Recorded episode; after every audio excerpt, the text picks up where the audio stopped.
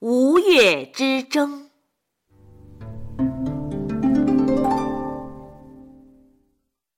爷爷，您今天准备讲什么故事啊？我今天给你讲讲吴王夫差和越王勾践的故事吧。我学过“卧薪尝胆”这个成语，嗯，讲的就是越王忍辱负重、发愤图强的故事吧？你说的对，但是你知道吗？这正是越王自己不听人劝才铸成的大错，导致他不得不卧薪尝胆。这可是他自找的呀！那也不简单呀，能做到知错就改的人也不多呀。嗯，快讲吧，是什么事儿逼迫越王必须卧薪尝胆的呢？呃，这话还得从头说起。哦，你还记得让孙武操练女兵的吴王吗？记得呀。他的名字叫阖闾。哦，在一次跟那个越国的战争中中箭身亡了。临死前，他把儿子夫差叫到眼前，嘱咐他一定要为他报仇。夫差为了给父亲报仇，每天抓紧操练兵马之外，还让军士立于堂前。每当夫差出入，都让军士们喝问夫差：“夫差，你忘了勾践的杀父之仇了吗？”夫差闻声便会大声回答：“杀父之仇不共戴天。”夫差没齿不忘。就这样，一直坚持了三年多。三年多。嗯，勾践听说夫差准备复仇的行动，怕养虎为患，想先发制人，对吴国采取突然袭击。哦，这时候，越国有一位历史上著名的谋臣，谁呀？叫范蠡。他看到吴国不仅兵精粮足，更可怕的是士气高昂，嗯，全国上下同仇敌忾。对，范蠡劝勾践说：“大王，战争是会导致灾难的，对，不到万不得已的时候，切不可轻举妄动啊。嗯，何况这个时候跟吴国交战，我们没有必胜的把握呀。”可是勾践听不进去。执意兴兵伐吴，果不其然，在战争中，夫差身先士卒，亲自擂鼓助阵，率领经他三年训练的精兵良将，在太湖焦山迎头痛击了勾践的军队，啊，一鼓作气把勾践打的是大败而逃。哎呀，面临亡国危机的勾践对范蠡说：“先生。”我因为没听您的劝告，才有今天的灾难。您看现在该如何是好呢？是啊，范蠡叹了口气说：“唉，在国力不足的时候，就产生过分的野心，怎么能不败呢？现在只好去哀告夫差去求和了。嗯，如果他不允许。”就只好给他做牛做马，求得他的宽容了。嗯，于是勾践就派大臣文种去到吴国求和。夫差帐下的伍子胥看破了范蠡求和，那是缓兵之计。对，叫夫差拒绝勾践的求和要求。嗯，正当勾践绝望的时候，大臣文种献上一计。哎，是什么呀？他说：“大王。”不要怕，夫差信任的宰相伯嚭，那是个贪财好色之徒。我们不妨选美女送厚礼，走走他的门路。哦，小公孙，嗯，你猜怎么着？这一计还真成了。贪财的宰相伯嚭受了贿赂，果然说动了夫差，同意跟勾践讲和了。哦。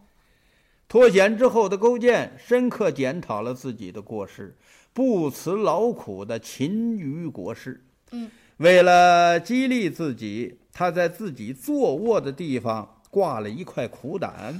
挂苦胆。哎，每当吃饭的时候，他就先尝一尝苦胆，还要问问自己：勾践，忘记了夫差给你的耻辱了吗？勾践为了激励军民努力生产、恢复国力，亲自参加农田耕作。不是自己种的粮食不吃，还让妻子自己织布；不是妻子织布做的衣服不穿，嗯，过着简朴的生活。而对老百姓呢，他却十年不征收赋税，使得每家都有三年的储备粮。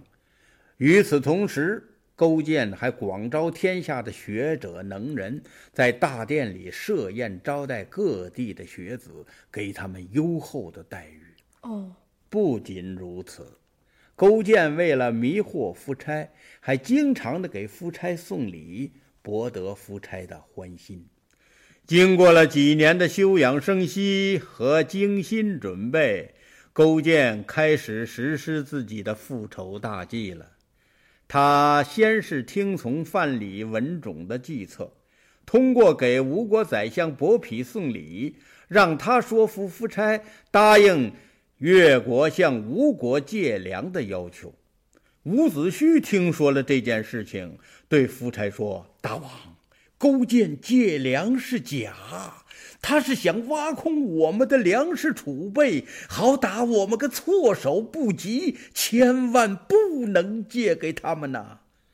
可是夫差不但听不进伍子胥的话，反而听信了宰相伯嚭的谗言，给伍子胥送去了一杯毒酒，命令伍子胥自杀。悲愤的伍子胥对天长叹。天哪！我死之后，请把我的双眼悬挂在城门之上，好让我看着勾践纵马进城。我要看见吴国怎样灭亡。公元前四百八十二年，勾践趁夫差领兵远征，国内空虚之机。率兵一举击溃了吴国的留守军队，杀了吴国的太子，随后又迎头痛击夫差远道回国的援军。嗯，结果吴军大败。勾践得胜之后，及时回国休整军队。四年之后，卷土重来，最终攻破了苟延残喘的吴国都城。杀了贪财误国的宰相伯嚭。好，走投无路的夫差被迫自尽的时候，在自己的脸上蒙上了一块黑布。哎，蒙黑布干什么呀？他怕的是羞于见到九泉之下的忠臣伍子胥呀。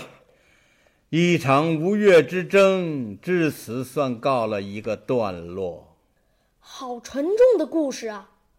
夫差和勾践在逆境中都能忍辱负重，争取新的生机。只是夫差没有勾践的运气好。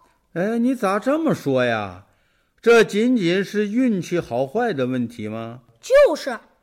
假设范蠡和文种不是勾践的谋臣，而是夫差的谋臣，还不见得谁输谁赢呢。那夫差不是有伍子胥吗？哎。夫差倒霉就倒霉在贪财的宰相伯嚭身上了，这就是夫差不能很好的用人造成的错误了。嗯，勾践知人善任，可以死而复生；夫差误用奸臣，国破家亡。这才是这个故事告诉我们的最沉重的教训呐！我听懂了，爷爷，一个人不仅要有志气。还要会找贤良的人做朋友，绝不和品德不好的人来往。对对对，听一个故事，明白一个道理，好好。